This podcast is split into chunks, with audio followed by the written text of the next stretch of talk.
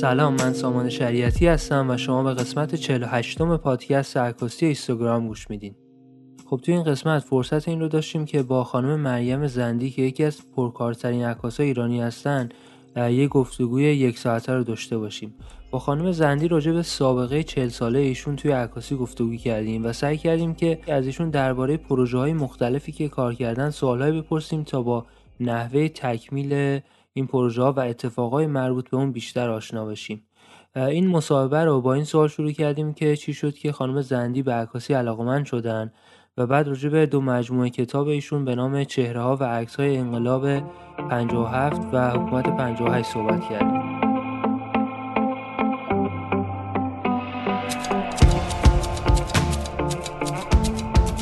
اینستاگرام.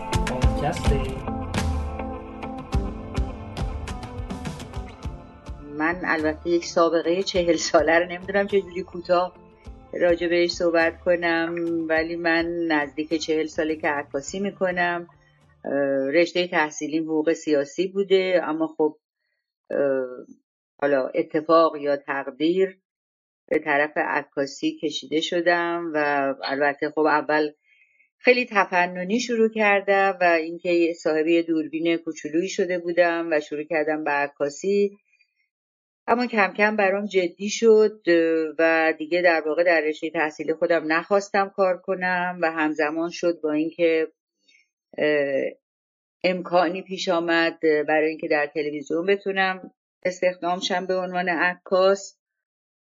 و به هر حال در واقع شروع کار حرفه با عکاسی در تلویزیون بود. یعنی عکاس تلویزیون بودم. بعد که مجله تماشا درست شد که مجله مربوط به تلویزیون بود از مصاحبه ها و همه اتفاقاتی که به هر حال قرار بود که در مجله عکسش باشه من عکاسی می‌کردم. یعنی عکاس روابط عمومی تلویزیون بودم که از همه این مراسم و اتفاقهایی که میافتاد عکاسی می‌کردم. خب سال 57 انقلاب شد که من از انقلاب عکاسی کردم و سال 59 که هنوز در تلویزیون بودم من پروژه چهره ها رو در واقع شروع کردم. دوازده سال در تلویزیون بودم که بعد بر سال 62 دیگه از تلویزیون بیرونم کردم و دیگه من در واقع این البته خیلی واقعا شانسی بود و من دیگه اون موقع به صورت مستقل و دیگه خودم خب حتما به همه این پروژه هایی که اشاره کردید خواهیم رسید. ولی من دوست دارم بدونم که چی شد که وارد عکاسی شدین؟ چون احساس می‌کنم که حالا شاید این نظر شخصی من باشه. ولی فکر می‌کنم توی اون زمان خیلی فیلد کاری نبود که خانوم ها توش زیاد باشن و حتی جامعه بپذیره که یه عکاس خانوم بیاد کار بکنه. حالا نمیم اون موقع چطوری بوده ولی چی شد که شما این رشته رو انتخاب کردین؟ خب بله اون موقع در واقع عکاس زن تقریبا نداشتیم. البته چرایی مثلا یه نفر دو نفر بودن که خیلی منسجم کار نمی‌کردم ولی گاهی شاید عکس هایی ازشون من تو مجلات یا روزنامه تک و توک می‌دیدم و موقعی که من شروع کردم تقریبا تنها زن عکاسی که جدی و حرفه‌ای کار می‌کرد شاید من بودم. من هم به هر حال میگم من حقوق خونده بودم منتها اون موقع به خاطر اون دوربینی که صاحب شدم شروع کردم به عکاسی و خب مورد تشویق اطرافیان قرار گرفتم و در یه مسابقه شرکت کردم که جایزه اول بردم و مسابقه مهمی بود اون موقع. در نتیجه من دیگه چون به عکاسی شاید علاقمند هم شده بودم نامه نوشتم و خواستم که عکاس تلویزیون بشم به هر حال مورد قبول قرار گرفت و در واقع من دوره عکاسی آماتوری اصلا نداشتم. یعنی از آماتوری یه دفعه از شروع عکاسی یه دفعه عکاس حرفه‌ای شدم. و در واقع شاید بشه گفت که من تازه تو تلویزیون چاپ و نمی‌دونم خیلی چیزها رو شروع کردم به یاد گرفتن. ولی خب تلویزیون از یک نظر خیلی ایام خوب بود چون من به خصوص به خاطر همون که تازه کار بودم و هیچی بلد نبودم امکان تمرین و کار کردن در فضاهای مختلف رو داشتم و همینطور تو تاریخ خونه و مراسم و جاهای مختلف به هر حال. منتها من دوازده سال تلویزیون کار کردم که بعد گفتم سال 62 دیگه از تلویزیون آمدم بیرون. دلیل خاصی داشت یا تصمیم گرفتید که به صورت شخصی کار بکنید؟ از سال 58 تظاهراتی همطور در دنباله انقلاب هنوز تظاهراتی وجود داشت. و به خصوص خانم ها تظاهراتی داشتن در اعتراض به هجاب اجباری و حق طلاق و اینجور چیزا که من خب مثل همه برنامه هایی که می‌رفتم عکاسی می‌کردم.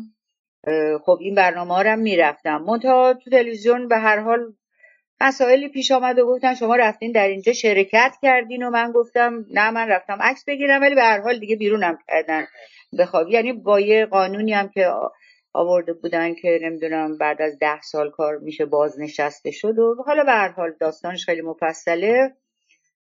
منو بالاخره با کمترین حقوق باز خریدم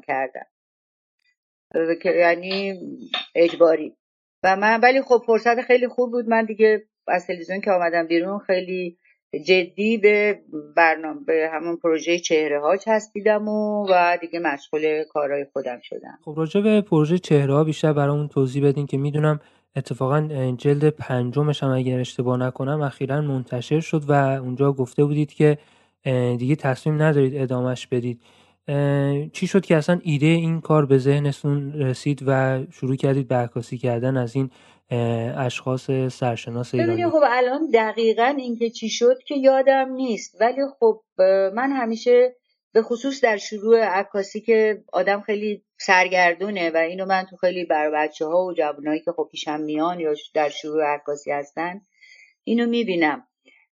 آدم خب داره عکاسی می‌کنه میگه خب حالا چقدر هی از خیابون و نمی‌دونم منظره و آدم و اینا عکس بگیرم. خب بالاخره چی؟ یعنی می‌خواد یه کار جدی یا یه کاری که فکر کنه به هر حال داره یه کاری انجام میده شروع بکنه. منم خب همینطور بودم و همش تو فکر بودم که بتونم یه کاری باشه که موندگار باشه مفید باشه. به هر حال احساس کنم دارم کاری انجام میدم. به هر حال در صحبت هایی که احتمالا اون موقع با دوربری هام و مثلا برادرم اینا که انجام دادم شاید مثلا به این فکر کردیم که آره خوبه که از آدمای معروف حالا شروع کنیم به عکاسی. البته اون موقع نمی‌دونستم که قرار سی و پنج سال طول بکشه و انقدر ادامه پیدا کنه. فکر کردم خب به عنوان یک پروژه کوتاه مدت دیگه منتها یواش یواش خب این دراز مدت شد و من اول فکر کردم این رو در واقع برای درست کردن یک آرشیو من شروع به عکاسی کردم. نه اینکه کتاب بشه. چون موقع دیدم از آدم های معروف مثلا هنرمندا اینا پورترهای خوبی وجود نداره. و همین عکس های 6 در چهاری که به اصطلاح میگیم و پورترهای خیلی بدی و یا اینکه اصلا پورتری وجود نداره. و من فکر کردم یک آرشیوی درست کنم که در واقع پورتری این آدما پورتره های عکاسانه تر ما از اینا داشته باشیم. در واقع قصدم درست کردن یک آرشیو عکس بود. ولی به تدریج که اینها جمع شد و بعد من یک نمایشگاهی به طور خصوصی گذاشتم و خیلی مورد تشویق قرار گرفتم و تعدادی از این عکس ها رو بنیاد مطالعات ایران. این عکس ها رو در امریکا از من یک تعدادیش رو گرفت و اونجا نمایشگاه هایی برگزار می‌کرد و همینطور به هر حال یک به قول بچه های الان فیدبک های خوبی داشت. من تشویق شدم که ادامه بدم و وقتی تعداد بیشتری جمع شد خب باز با شاید مشورت هایی و صحبت هایی با دوستان تصمیم یعنی فکر کردم که کتاب بشه خوبه و این اون رو اولین جلد کتاب که مربوط به ادبیات بود رو چاپ کردیم. البته خیلی داستان مفصلی داشت خیلی, خیلی کار سختی بود. برای اینکه کار خیلی نوعی بود اصلا از این آدم ها هرگز کسی عکاسی نکرده بود. اصلا کسی فکر نمی‌کرد که مثلا از عکاس از نویسنده و محقق و شاعر مثلا کسی بره عکس بگیره. برای همینم خب البته شروع کار خیلی سخت بود. البته الان دیگه خب بر همه آسون شده دیگه. ولی اون موقع اصلا خود این اهالی هم خیلی با شک و تردید به مسئله نگاه می‌کردن به خصوص که اون موقع شرایط اجتماع هم خیلی نگران کننده بود. چند دستگی ها شروع شده بود. ادهی در به هر حال حذف داشتن می شدن از جامعه. خیلی جامعه پرتنش و نگران کننده بود. برای همینم بسیاری از خود این آدم ها میگم خیلی با شک و تعدید نگاه می‌کردن. بعضی ها بالاخره جرأت نکردن اجازه بدن من برم ازشون عکس بگیرم و متاسفانه نشد که ازشون عکس بگیرم. اما به هر حال چون کار خیلی نو بود عکس ها خب همه تازه بود و غیر قابل پیش بینی برای همینم کتاب اول که درآمد خیلی با مشکلات و مسائل پیچیده و زیادی درآمد که حالا قصهش همه جا هست فکر می‌کنم و الان خیلی طولانیه که من اگه بخوام تعریف بکنم ولی خیلی به حال با مسائل زیادی برخورد زمان زیادی طول کشید اینا ولی به حال کتاب که منتشر شد ولی انقدر مورد استقبال قرار گرفت که در تقریبا 5 6 ماه کتاب تموم شد. اون موقع البته سه هزار جلد چاپ می‌کردیم. مثل حالا 600 جلد و هزار جلد چاپ نمی‌کرد خب می‌دونم که همونجوری که خودتونم بهش اشاره کردین اولین جلد این پروژه تمرکزش روی حوزه ادبیات معاصر ایران بود. از رابطتون با زندیات نادر ابراهیمی برامون بگیم و اینکه فکر می‌کنید چه تأثیری توی پیشرفت این پروژه داشتن. ما در یک زمانی به خصوص موقع که من خیلی کوچیک بودم و بعد به تدریج جوون نوجوان و جوان شدم ما خیلی با هم نزدیک بودیم و خیلی خواهر برادر بودیم خیلی همدیگر دوست داشتیم و به هر حال اون موقع بعد که من از گرگان بودم و آمدم تهران و دانشگاه می‌رفتم با نادر با هم توی خونه زندگی می‌کردیم. در نتیجه خب اونم اون موقعی بود که یک عده از همین دوستان و هنرمندان که البته اون موقع همشون هنوز معروف نشده بودن و هنوز به هر حال جوونهایی بودن که خب با نادر دوست بودن مثل سپانلو احمد رضا احمدی نمیم کامران شیردل یه عده بودن دیگه که همه جوانهایی بودن که تازه شروع کرده بودن. خب مسلما نادر به دلیل ارتباطی که با اینها داشت و من از طریق اون به هر حال با هم می‌رفتیم به محافل اینا یه موقع دوره هم بودن یا بحثایی که می‌کردن. خب حتما برای, برای من البته خیلی جذاب بود البته. اینو بگم خیلی جذاب بود و من همیشه ساکت میشستم و خیلی دوست داشتم که مباحث و دعواهای اینا رو با هم تماشا کنم. ولی خب حتما هم احتمالا یعنی یک تأثیری گذاشته در ناخودآگاه من که اونو راج بهش نمی‌تونم صحبت کنم. اما در شروع نادر خب به دلیل اینکه خب میشناخت با یه عده ای از اینا البته خب دوست بود یا آشنا بود من پروژه چهراری که شروع کردم که احتمالا احتمالا البته الان باز میگم یادم نمیاد ولی حتما در موردش با نادر حتما مشورت کردیم یا با هم صحبت کردیم یا اون نظری داده حتما. ولی لاقل اول یادمه که مثلا اون شروع خب اون به اصطلاح من چون خواهرش بودم مثلا تلفن کرد به پیش مثلا ساعدی با هم رفتیم که من از ساعدی عکس گرفتم. یا بعد با ساعدی مثلا پیش آقای شاملو که می‌خواستم عکاسی کنم با ساعدی باز رفتم. اینا البته خب حتما یک مقداری آشنایی های نادر موثر بوده ولی دیگه از یه جایی غیر از اینکه من و نادر کلا حالا به دلایلی از هم فاصله گرفتیم. از یه جایی هم واقعا دیگه ماجرا شکل دیگه ای پیدا کرد و من دیگه همینجور یعنی سختترین بخش این پروژه پیدا کردن این آدما تماس باهاشون و اینکه برم ازشون عکس بگیرم بود. برای همینم یعنی یک بخشی از اینکه کار انقدر طول کشید همین این مسئله بود. یعنی این سختترین بخشش بود. ولی اگه فرض کنین اینا همه پشت در آتولیه من صف کشیده بودن حتما یه ماه تموم می‌شد. وقتی که این عزیزان رو عکاسی می‌کردید آیا سعی می‌کردید که بخشی از هنر این افراد رو هم توی عکس خودتون یه جوری نمایش بدی چون فکر می‌کنم آقای ناصر تقوایی بودن که راجع به پورترای شما وقتی داشتن نظر می‌دادن گفتن که اهمیت این پروژه ها در این هستش که وقتی شما به این سوژه نگاه می‌کنید اون خود درونی اون سوژه رو می‌تونید توی عکس حس بکنید. حالا نمی‌دونم نظر شما چی باشه و اینکه چطور فکر می‌کنید به این حد رسیدن این عکس ها ببینید این من فکر می‌کنم یک بحث طولانی و خیلی مهمیه. مخاطب یعنی اون کسی که عکس منو می‌بینه به هر حال با یک به اصطلاح زمینه فکری با یک آگاهی دانش فرهنگ حتی نوع کودکی و هر حال همه اون چیزهایی که در ذهنش داره با عکس من ارتباط برقرار می‌کنه. بنابراین آدم های مختلف می‌تونن متفاوت ارتباط برقرار بکنن. و در مورد آدم های شناخته شده و مشهور یعنی اینایی که من ازشون عکس گرفتم به هر حال باز یک زمینه فکری از کارشون در جامعه هست. یعنی اغلب مردم با اون پیش آگهی که دارن به عکس ها نگاه می‌کنن. خب طبیعتا هر کس به نسبت اون به اصطلاح فهم و درک و آگاهی های خودش می‌تونه یک برداشتی داشته باشه.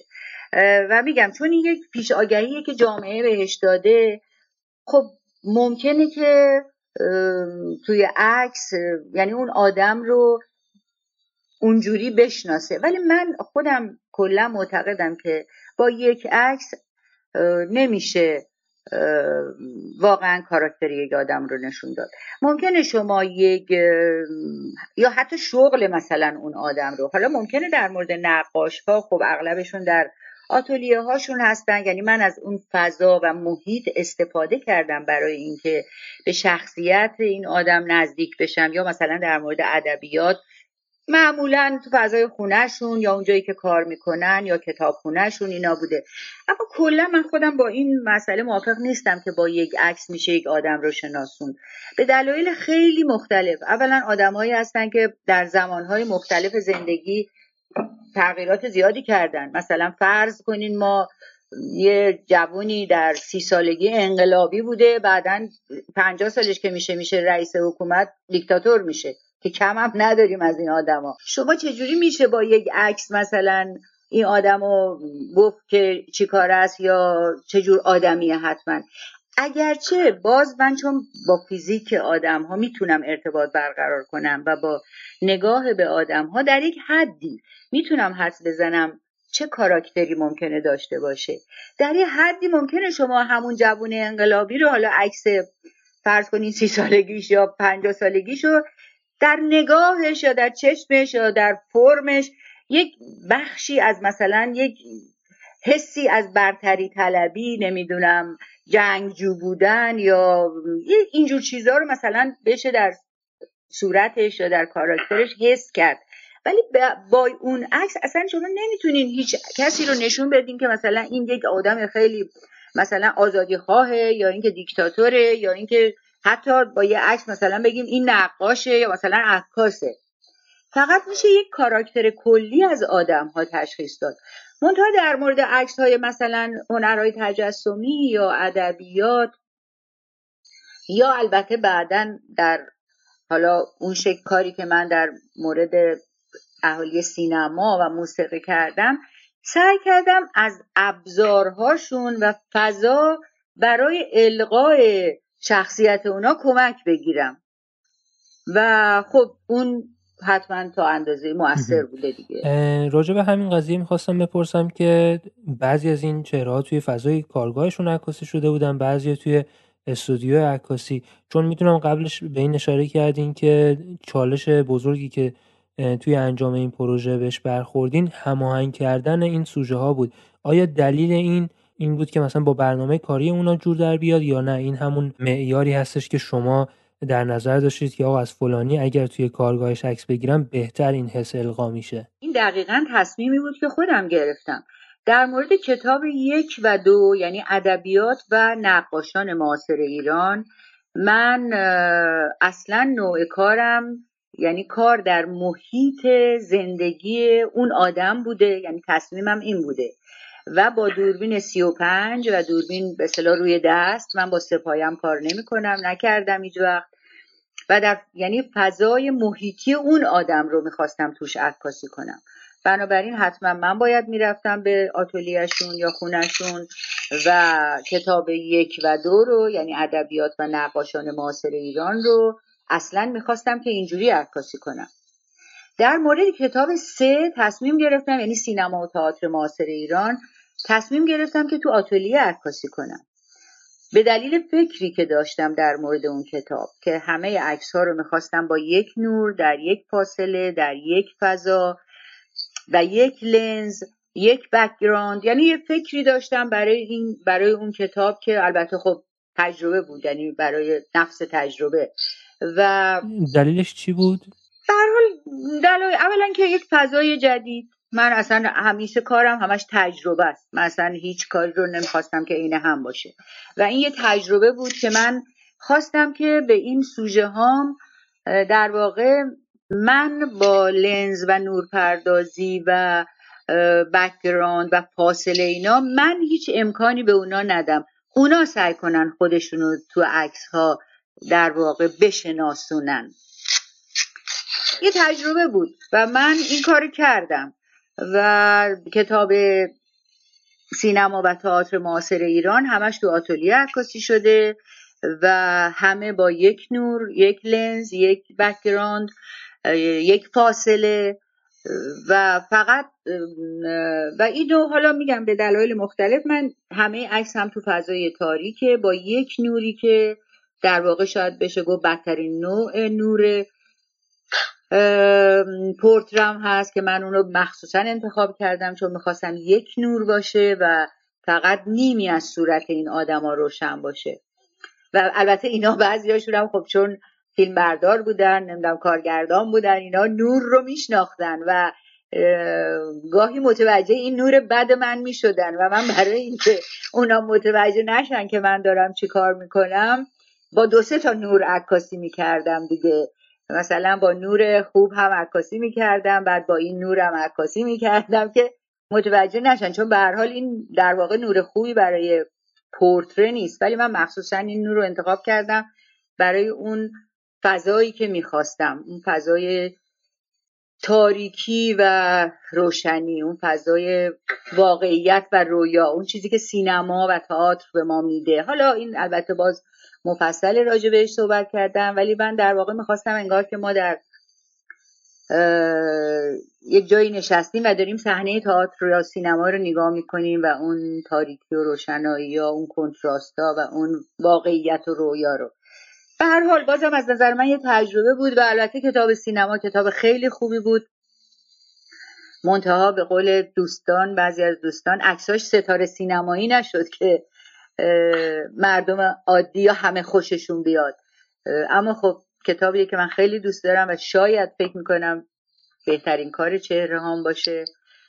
و مقدمه زیبای آقای کیارستمی هم که دیگه کاملش کرد. اصلا کارهای امضای خاصی دارن و هر جا ببینی اصلا می‌تونی بفهمی که این کار کار شماست و قشنگ مشخص این حسی که می‌خواستید القا بکنید. من خودم مثلا برداشتی که داشتم انگار که یه اسپاتلایتی که روی بازیگر تئاتر میندازین چجوری هستش که توی صحنه یه چیزی شبیه به اون حس من خودم برداشت می‌کردم از دیدن عکس بله و بعدش هم البته بعدا توی خیلی از فیلم های سینمایی و این من دیدم مثلا یه عکسی اگه می‌خواستن از یک آدم سینمایی مثلا به دیوار باشه همه به مدل من اونجوری نصف تاریک و نصف روشن عکاسی شده بود و ظاهرا مثل اینکه فکر کردن همه سینمایی باید اونجوری باشن ولی به هر حال کتابی بود که شاید از نظر فروش اتفاقا با اینکه همه فکر می‌کردن که چون چهره سینمایی توشن حتما پرفروش خواهد شد. اتفاقا کم فروش ترین کتاب منم بود. در حالی که من فکر می‌کنم شاید بهترین کارم بوده تو چهره ها خب چه چالش های دیگه یا توی طول این پروژه باش مواجه شدید که شاید خاطرتون باشه؟ چالش؟ من همه, همه زندگیم چالش بوده. یعنی همه عکاسیم چالش بوده اصلا. غیر چالش نداشتیم. شما از هر کدوم که بپرسیم من چالشاشو واسهتون تعریف می‌کنم. البته اینا که حالا چالش نبود اینا که کار بود. بعدا کتابمون تو ارشاد چقدر معطل شد؟ بعدا تو ارشاد بعد از اینکه همه کتاب چاپ شد سه هزار تا کتاب چاپ شد یک ایراد به یه دونه عکس گرفتن. حالا فکر کنین اون عکسایی که همش تو تاریکیه.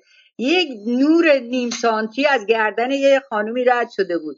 گفتم بشینین همه اینا رو نقاشی کنین.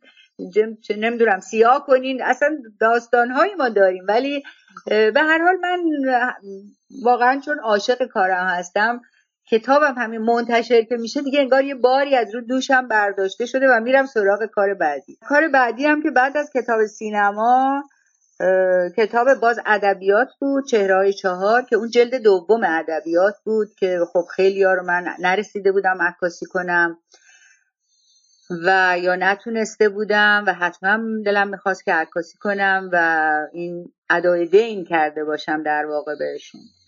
توی این جلد دوم آیا اون بحثی که توی جلد اول داشتیم که شاید بعضیا نمی‌خواستن عکاسی بشن یا یه گاردی داشتن باز هم بود یا نه؟ چون تجربه جلد اول رو دیده بودن یه ذره اوکی تر بودن با این قضیه. بله نه. از جلد اول که درآمد از جلد دوم من دیگه این مشکل رو نداشتم و همه اینو چند بار این ور گفتم دیگه. آقای پرویز کلانتری رو که نقاش هستن که خدا رحمتشون کنه. زنگ زدم بهشون که می‌خوام بیام ازتون عکس بگیرن گفتن وای چه خوب شد زنگ زدی. من همش نگران بودم نکنه به من زنگ نزنی. اینه که دیگه بعد از چهره های یک که درآمد در این مورد واقعا هیچ مشکلی نداشتم. مگر اینکه تک و توک که مثلا یک آدمایی که حالا به دلیلی یا یه جور جبهگیری داشتن یا اینکه اصلا مثلا دوست نداشتن ازشون عکس گرفته بشه ولی واقعا دیگه اون مشکل رو نداشتم.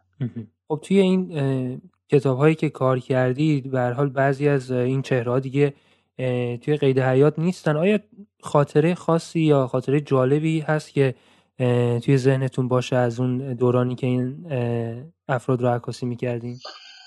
خب بله همش خاطره است به هر حال مگر اینکه فراموشی بگیرم که اینا رو یادم بره. احمد رضا احمدی یه حرف جالبی البته خیلی وقت پیشا به من می‌زد. میگفتش که تو اگه این کتاباتم عکسای این آدما فروش نشه نره اگر خاطرات تو از این آدما بنویسی اون کتاب پرفروشی میشه.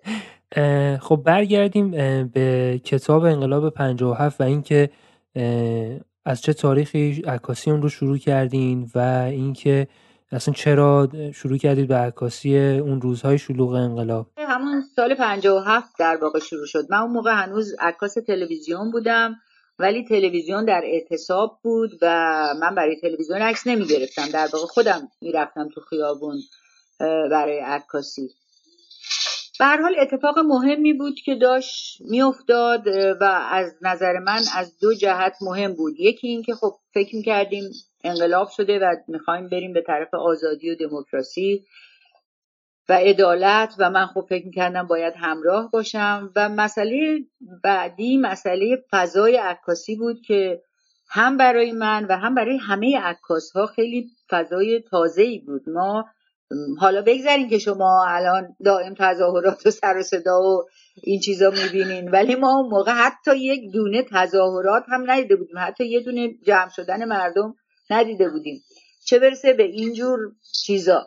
این بود که خیلی از نظر فضای عکاسی هم فضای تازه و مهمی بود و خب همه عکاسا دوست داشتن عکاسی کنم برای منم خب خیلی میگم از دو جهت جالب بود و این بود که سعی می‌کردم تا حد ممکن خودم رو به هر اتفاقی که خبردار می‌شدم برسونم. البته اون موقع خب تلویزیون که اعتصاب بود روزنامه ها که فکر می‌کنم خیلیاش در نمی آمد موبایل و این چیزا که نبود و اوایل که خب رادیو تلویزیون هم یا اعتصاب بود یا در اختیار هنوز شاهنشاه بود. این بود که نمی‌دونم واقعا اما چجوری این خبرها و اینکه کجا چه اتفاقی داره میفته من متوجه می شدم ولی به هر حال تا حد ممکن خودم میرسوندم و عکس می‌گرفتم. و جالبی عکساتون برای خود من این بود که خیلی به همه چیز نزدیک بودید و توی دل قضیه بودید. آیا اون موقع که این عکس رو می‌گرفتید به این فکر می‌کردید که این عکس ها قرار ارزش تاریخی داشته باشن و شاید این باعث می‌شده که اون ترسی که مثلا شاید اون لحظه داشته باشین رو کنار بزنید؟ نه نه واقعا الان که فکر می‌کنم اون موقع من اصلا به ارزش تاریخی و مسائل فکر نمی کردم جنبه اولش اون هیجانی بود که به هر حال در من ایجاد می‌کرد از نظر عکاسی و بعدم اینکه فکر می‌کردم خب این یک واقعه مهمیه که داره اتفاق میفته و باید مستند بشه. یعنی باید اینا ضبط بشه ثبت بشه. اون موقع فکر نمی‌کردم برای چی و چرا یا یعنی یادم نمیاد اصلا واقعا اینجوری فکر می‌کردم یا نه. ولی خب خیلی برام مهم بود که اینا رو ثبت کنم. و البته خب تا سالها هم من این عکس رو اصلا شاید تا 26 7 سال بعد از انقلاب و این عکس رو اصلا حتی گاهی یادم می‌رفت که اصلا این عکس رو دارم و قصدی برای چاپش نداشتم چون که بیشتر دوست داشتم یه زمانی این عکس رو چاپ کنم که از اون واقعه تاریخیش شاید جدا شده باشه و بیشتر به عنوان عکسای عکاسانه از یک واقعه بشه چاپش کرد. منتها خب زمانی که تصمیم گرفتیم برای این کار و کتاب رو آماده می کردیم دیدیم خب واقعه به هر حال انقدر مهم بود که نمی‌شد چیزایی رو حذف کرد. بنابراین سعی کردیم توی کتاب البته من سعی کردم خوب از عکسایی به اصطلاح عکاسانه ترم استفاده کنم ولی بعضی هارم به خاطر اینکه روال به اصطلاح تاریخی اتفاقات رو هم بتونیم حفظ کنیم خب از بعضی عکسای دیگه هم استفاده کردم. یعنی در واقع کتاب رو بل اجبار روی همون اتفاقات تاریخیش یعنی بر مبنای تاریخ جلو آمدیم. و تا رأی به جمهوری اسلامی یعنی دوازده فروردین 58 اتفاقات کتاب انقلاب 57 کتاب دوم ادامه این کتاب اول هستش. بله برای اینکه واقعا همه رو نمی‌شد یک کتاب کرد. از نظر حجم کتاب ضمن اینکه اون موقع مسلم می‌دونستیم که اجازه نمیدن بخش از این عکس ها چاپ بشه. خود کتاب انقلاب 57 خب می‌دونین 6 7 سال طول کشید تا بالاخره اجازه دادن که بدون سانسور چاپ بشه. در نتیجه سال 97 که ما شروع کردیم فکر کردیم که بخش دوم کتاب ها چیز عکس ها رو که دیگه مربوط میشه به اتفاقات سال 58 و اوایل 59 یعنی تا اون زمانی که من تونستم تو خیابون عکاسی بکنم. بعدش واقعا نتونستم. برای اینکه دیگه امنیت نداشتم از نظر عکاسی و نمی‌تونستم و نمیذاشتن عکاسی بکنم. اما تا اون موقع که عکاسی کردم اتفاقاتیه که تو کتاب حکومت 58 هست. البته کتاب حکومت 58 خوشبختانه حالا چه سیاست هایی هست ما نفهمیدیم اما شاید سختگیریش اونقدر نبود و عکسایی رو که شاید من اصلا انتظار نداشتم اجازه چاپ دادن. ولی خب سه چهار تا عکس هم سانسور شد و من جمله مقدمه خود من که تقریبا همش سانسور شد. ولی من به دلیل این در مورد کتاب 57 من به دلایلی مقاومت کردم که هیچی سانسور نشه. اما این کتاب رو من فکر کردم زمانیه که الان باید این کتاب در بیاد و دو سه تا عکس دیگه مهم نیست دیده نشدنش و بهتره که این کتاب منتشر بشه. برای همینم دیگه کتاب حکومت 58 همین سال 98 منتشر شد. همونطور که خودتونم گفتین یه سی سالی بود که نرفته بودید آرشیو رو آرشیو عکسای انقلابتون رو بهش رجوع بکنید فکر می‌کنم وقتی که رفتید و این این کار رو انجام دادید خیلی زمان ملموسی بود از این بابت که دقیقا اون تلاش برای آزادیه که توی عکس دیده می‌شد شاید توی اون زمان هم توی جامعه داشت شکل می‌گرفت. حالا نمی‌دونم این همزمانی اتفاقی بود یا؟ خب ببینین تلاش برای آزادی که همیشه هست. ما هزاران ساله که مثل اینکه هی داریم تلاش می‌کنیم برای آزادی. ولی نمی‌دونم. ما بله. که تا به هر حال ما اون موقعی که یعنی انقلاب که شد به هر حال نوید آزادی و دموکراسی می‌داد و خب ما همراه شدیم.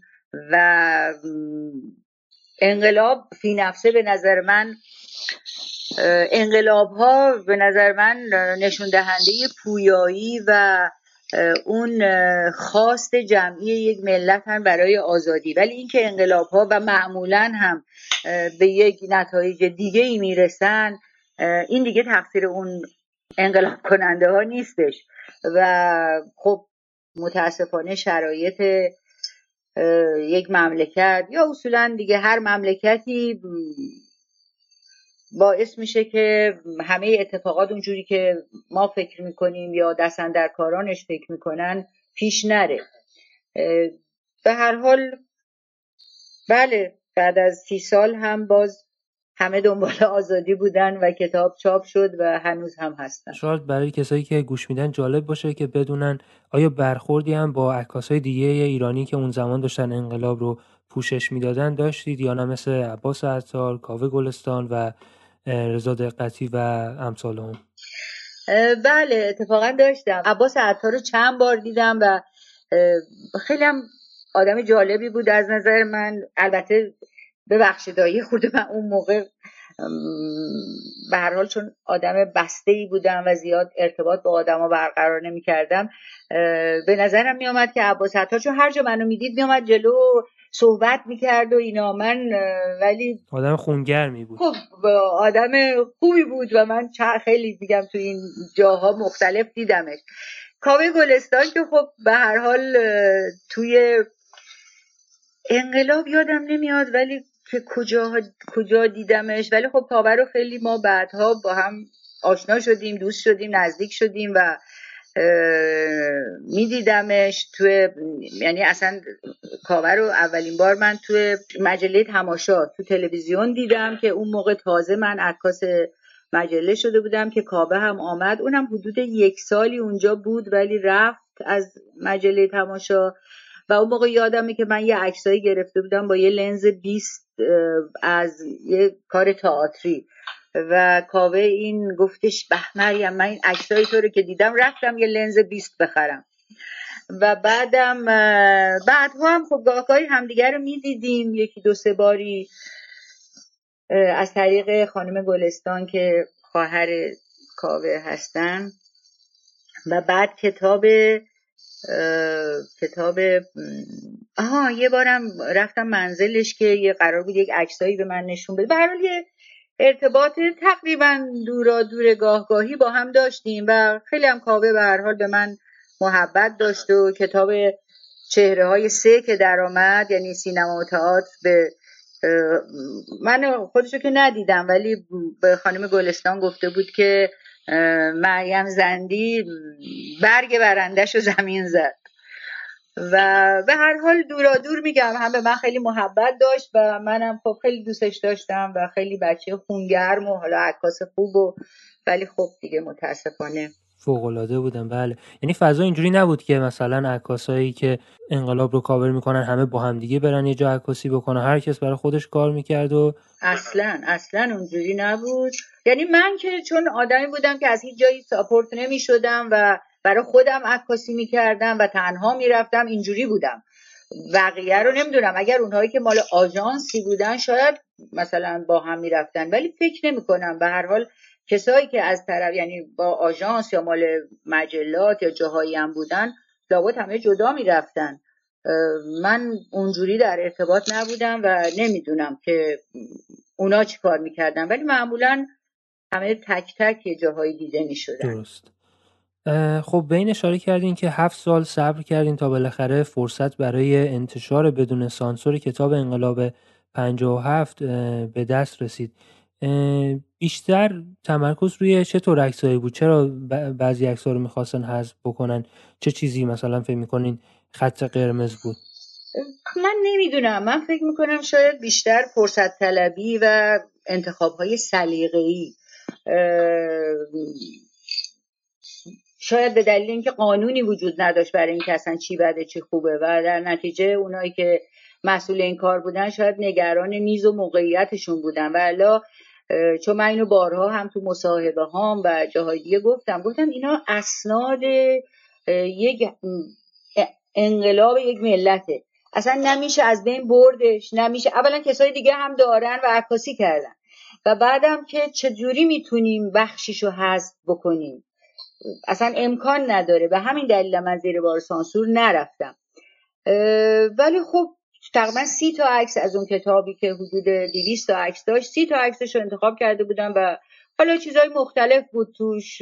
یکیش ما... یک دوستاش مربوط به گروه ها بود راجع به یکی دو تا عکس زنهای بیهجاب بود و بیشترش مربوط به روز روزی بود که همه مردم رفته بودن سر مزار مصدق و بیشتر عکس مال اونجا بود.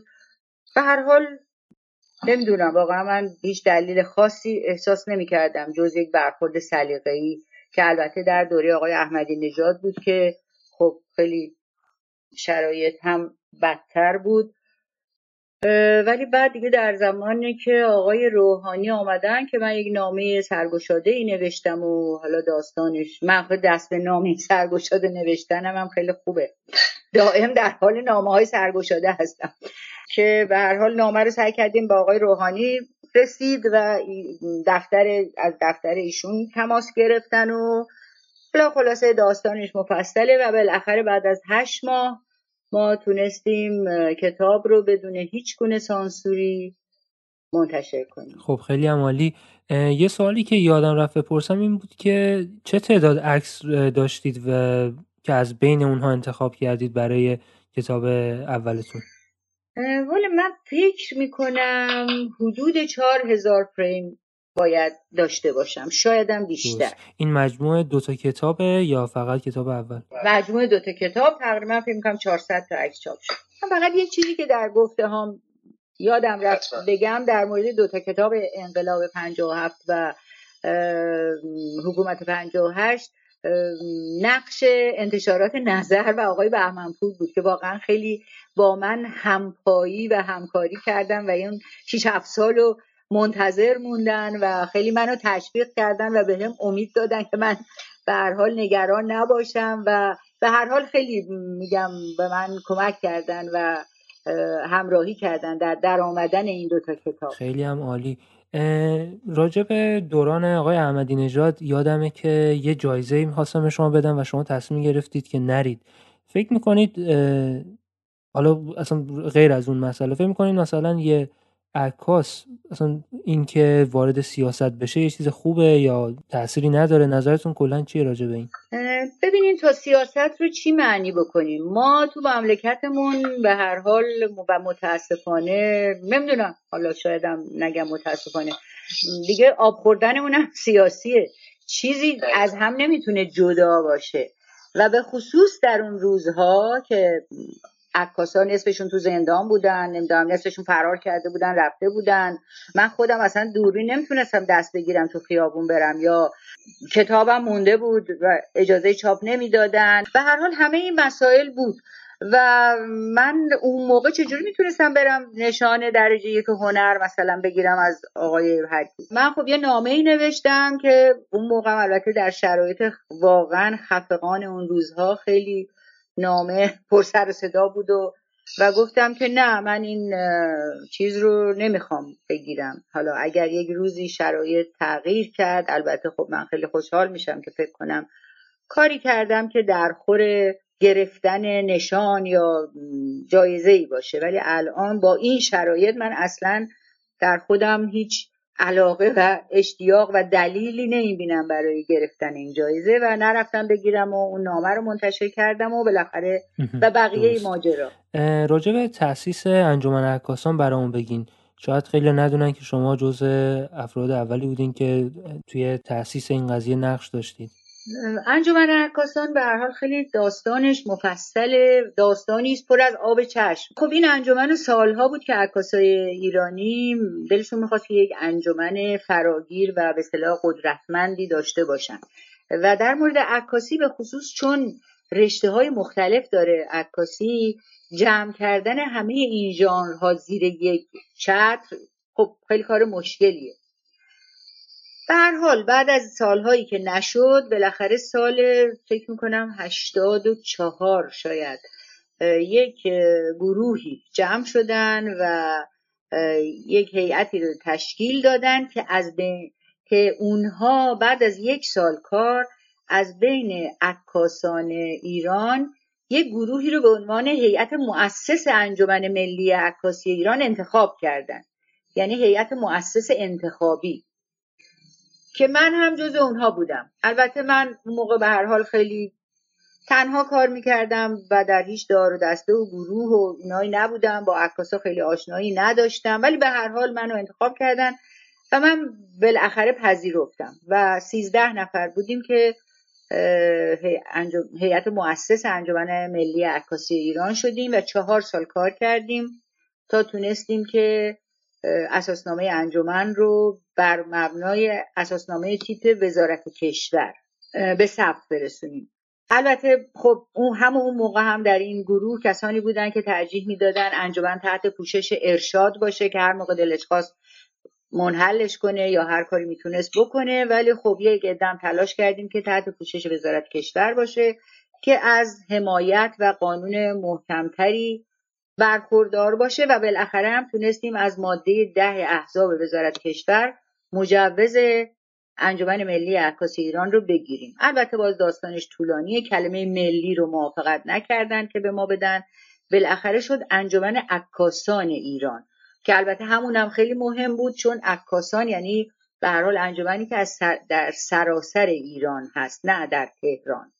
و بعد خب ما مجوز رو گرفتیم ولی پروانه تاسیس رو هنوز بهمون به نداده بودن و گفتن با حضور نماینده وزارت کشور رأی گیری شد و بیشترین رأی رو من آوردم برای انتخاب هیئت مدیره. و البته شیش نفر دیگه که انتخاب شدن و ما شدیم هیئت مدیره که بچه ها انتخاب کرده بودن تقریبا 500 نفر آمده بودن از همه جای ایران. انتخاب کردم و ما شروع به کار کردیم. و در اون هیئت گروه هم در واقع من شدم رئیس هیئت مدیره. الان نمی‌دونم دنبال می‌کنید و آیا راضی هستید از خروجی انجمن عکاسان و فکر می‌کنید چه کمکی می‌تونه بکنه به جامعه عکاسی؟ ببینیم من الان دیگه در واقع چهار پنج ساله که با انجمن هیچ ارتباطی ندارم. و البته دوستان هیئت مؤسس هم بارها و بارها محبت کردن جلساتی داشتن. و برنامه هایی و منو دعوت کردن که برم. من هیچ وقت نرفتم برای اینکه نه به نظر من انجمن عکاسان ایران از اون در واقع هدف اولیه دور شده و دیگه اون انجمنی نیست که ما راجع بهش فکر می‌کردیم و آرزوشو داشتیم. ما انجمنی در واقع مستقل غیر دولتی و در جهت حفظ حقوق عکاس ها می‌خواستیم پایه بذاریم. و اساسنامه هم بر همین مبناست. ولی متاسفانه با همون اتفاقی که افتاد وقتی که از عکاسی مثل من از حقوق من نتونستن دفاع بکنن و وزارت کشور گفت باید این خانوم رو حذف کنین تا من به شما پروانه تاسیس بدم اینا منو حذف کردن. یعنی وای نستادن که بگن ما انجمن مستقلی هستیم و هیئت مدیرمون رو خودمون انتخاب می‌کنیم. وقتی اینا در اولین گام انقدر عقب نشستن مسلما دیگه بعد هم و می‌دونم در یه حدی در جریان هستم. به هر حال دیگه از اون اهداف اولیه بسیار دور شدن و من خیلی هم دیگه در واقع در پیگیر ماجرا یا در ارتباط باشون نیستم. اما دورا دور آنچه را که می‌بینم و میشنوم می‌دونم که از اون اهداف اولیه ما بسیار دور شدن. یه سال دیگه که پرسیده بودن توی اینستاگرام چون ما گفته بودیم که داریم با شما گفتگو می‌کنیم این بود که همونطور که خودتون گفتین چل سال هستش که این فعالیت هنری رو دارید انجام می‌دید. وقتی که به این سابقتون نگاه می‌کنید آیا از رشدتون راضی هستید و وقتی که به حال عکسای جدیدتون رو می‌بینی فکر کنید این پیشرفت حاصل شده نسبت به گذشته؟ بله حتما. ولی من عکسای قدیم هم که می‌بینم می‌بینم بچه عکسای خوبیه. من اصلا مثل اینکه مادرزاد عکاس بودم.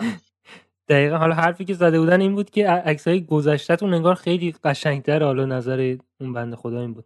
آخه عکسای قدیم منو که خیلی دیده نشده که هنوز. من تکتوی عکسای قدیمم دیده شده. امسال یه کتابی در اومد به اسم گیسوانم در باد که عکسای یک تعدادی از عکسای اولیه من توش چاپ شده بود.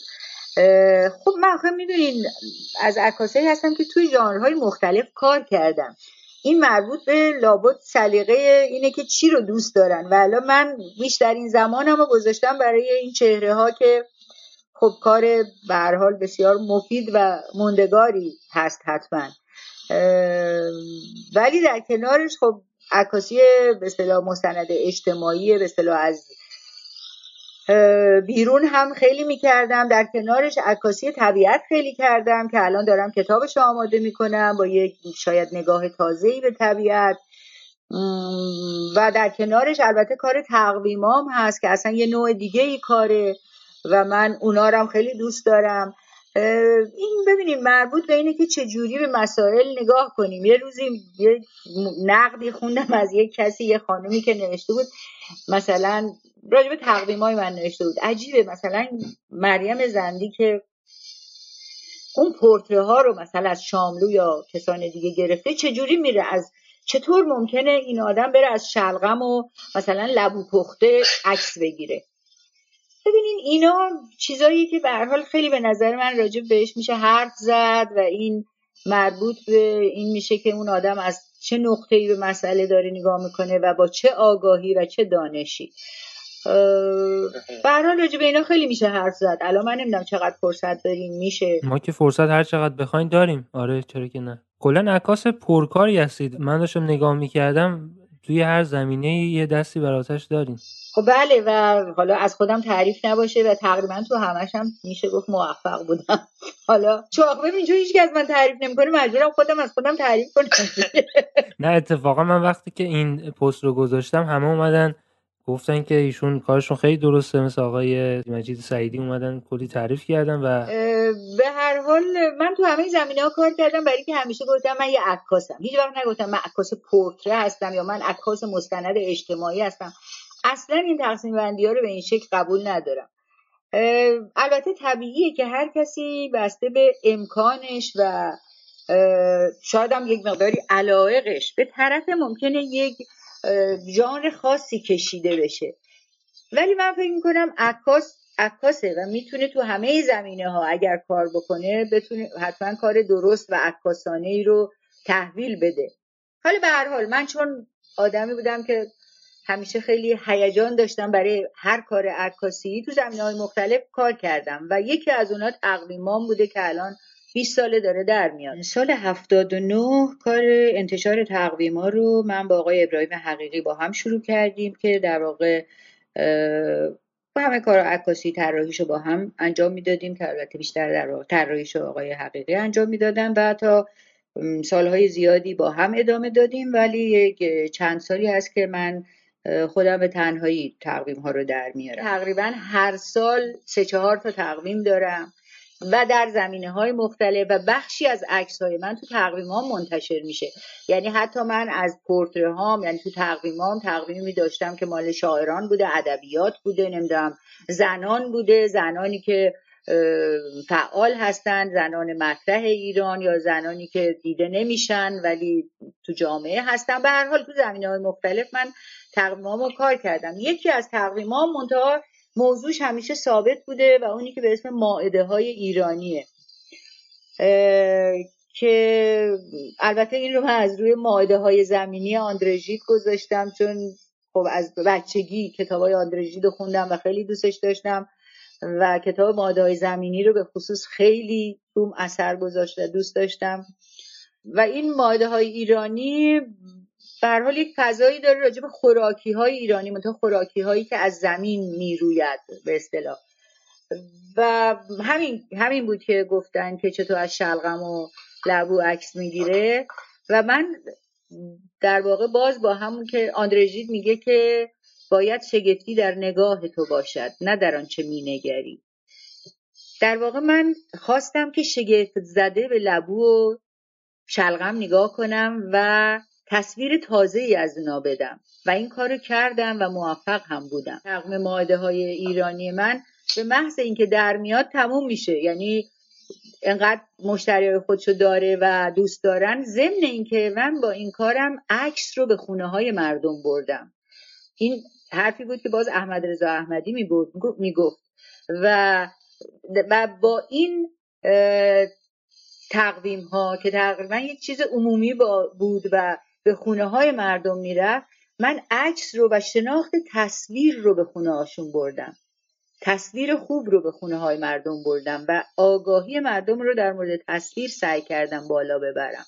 و این به نظر من هم کار مهمی بود هم خود مجموعه این عکس ها عکس های بسیار خوب و عکاسانه و به خصوص که به تدریج من عکس های در تقویم های تازم عکاسانه تر از تقویم های اولمه. برای اینکه مخاطبم هم با من فرهنگش بالا رفته و این عکس ها رو میپذیره و دوست داره. اول من روی تقویمم مثلا عکس هفسین میذاشتم که خب مردمی تر بود به اصطلاح و دوست داشتم. ولی الان یه عکس آبستری پرتغال می‌ذارم. ولی بازم همانقدر فروش داره و دوست دارن و این نشون میده که من به هر حال تونستم تصویر رو بشناسونم و در لاقل در حد یک مخاطبین خودم سطح شناخت تصویر رو بالاتر ببرم. و همین دلیل من تقویم هامو بسیار دوست دارم و به نظرم بخش مهمی از کار من خب سوال دیگه ای که داشتم اینه که از چه چیزی یا چه شخصی توی کار و زندگیتون الهام و انگیزه می‌گیرید؟ الان که نمی‌تونم بگم از یک شخصی انگیزه می‌گیرم. برای اینکه شاید از کل آدما از همیشه شاید از تشویق هایی که از آدم ها و بینندگان کارام گرفتم. هیچ وقت نمی‌تونم بگم انگیزه از مثلا یک نفر گرفتم. شاید آدم هایی بودن در زمان های مختلف که به نوعی مؤثر بودن در زندگیم یا کمکم کردن یا همراهیم کردن. ولی من انگیزه اصلیمون عشق به عکاسیه که در واقع یعنی وقتی به عکاسی فکر می‌کنم به اینکه دارم کار می‌کنم یا کتاب می‌خوام چاپ کنم یا دارم میرم سفر عکاسی اون انقدر به من امید و شادی میده که فکر می‌کنم حتما انگیزم همون عکاسیه. وقتی به سابقه چندین سالتون توی عکاسی نگاه می‌کنید فکر می‌کنید چه چیزی هست که اگر در ابتدای این مسیر میدونستیدش باعث می‌شد که سریعتر رشد بکنید؟ نمی‌دونم. ببینین هیچ چیزی نمیشه راجبش قطعی صحبت کرد. شاید رشد من در به دلیل همین تنهایی و بدون کمک بودنم بوده. اما نمی‌دونم. فکر می‌کنم شاید اگه در جوانی پشتیبان کمک همراه و کسایی داشتم که تشویقم می‌کردن بیشتر یا امکاناتی داشتم برای کار شاید بهتر می‌شد ولی واقعا نمی‌دونم. شاید هم نبود اون مسائل و امکانات باعث شد که من بیشتر کار بکنم.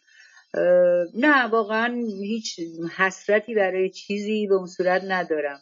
جز اینکه از شاید تک و توک آدمایی بود که دلم می‌خواست عکس بگیرم و نشد بگیرم. و البته حسرت اینو دارم که برم دنیا رو بگردم و عکاسی کنم. درسته. چهره خاصی است که الان یادتون باشه بگیم می‌خواستم از فلان شخص عکاسی کنم و نشد؟ بله یکی آقای حسن هنرمندی بود که در واقع مترجم ماده های, زمینی آندریجی بودن و من اون کتاب رو که خوندم از اون موقع من کتاب رو در 15 سالگی خوندم. و من دلم می‌خواست این آقا رو ببینم اون موقع و بعد که دیگه حالا عکاس شدم و عکاسی می‌کردم و اینا خیلی دلم می‌خواست از ایشون عکس بگیرم. ولی متاسفانه نشد. ایشون در پاریس بودن و بعد هم شنیدم که مثل اینکه خودکشی کردن و به هر حال نشد. و یکی هم آقای یمینی شریف بود که متاسفانه شاید کوتاهی از من بود یا باز هم به دلیل همون امکانات کمی که داشتم برای ارتباط با آدم ها و پیدا کردنشون و شناختنشون دلم می‌خواست از آقای یمینی شریف هم عکس بگیرم که متاسفانه نشد. الان که عکس های قدیمی رو هی دارم زیر و رو می‌کنم و اسکن می‌کنم و اینا یه دو سه تا عکس پیدا کردم که توی یک مدرسه یه مثل اینکه و نادر هم اونجاست. معلم اونجا آقای یمینی شریفه. و من دو سه تا عکس آره دو سه تا عکس منتها. عکس اولا یه خورده محو جزء عکس های خیلی خیلی دوره و خیلی دست جمعی و بچه ها هستن اینا. ولی من تونستم تشخیص بدم که این آقای امینی شریف فکر می‌کنید چیز دیگه ای هست که باید راجع بهش صحبت بکنیم؟ یه نکته که من می‌خواستم بهش اشاره کنم که البته شاید ربطی هم به عکاسی نداشته باشه در مورد این کامنت هایی که اغلب می‌خونم یا می‌بینم من خیلی نسبت به این درست نوشتن حساسیت دارم و این اذیت هم می‌کنه. کامنت هایی که می‌بینم اغلب غلط داره چه از نظر دستوری چه از نظر دیکتهی و به هر حال من فکر می‌کنم زبان بخشی از هویت ملی ماست و الان که هویت ملی ما از همه طرف مورد حجومه لاقل اونهایی که فکر می‌کنن عقلشون می‌رسه یا انقدر در واقع فکر دانایی یا سواد دارن که میان کامنت می‌ذارن صحبت می‌کنن در مباحث می‌خوان شرکت بکنن اول اونا لاقل باید به این مسئله دقت بکنن و این مسئله رو رعایت بکنن.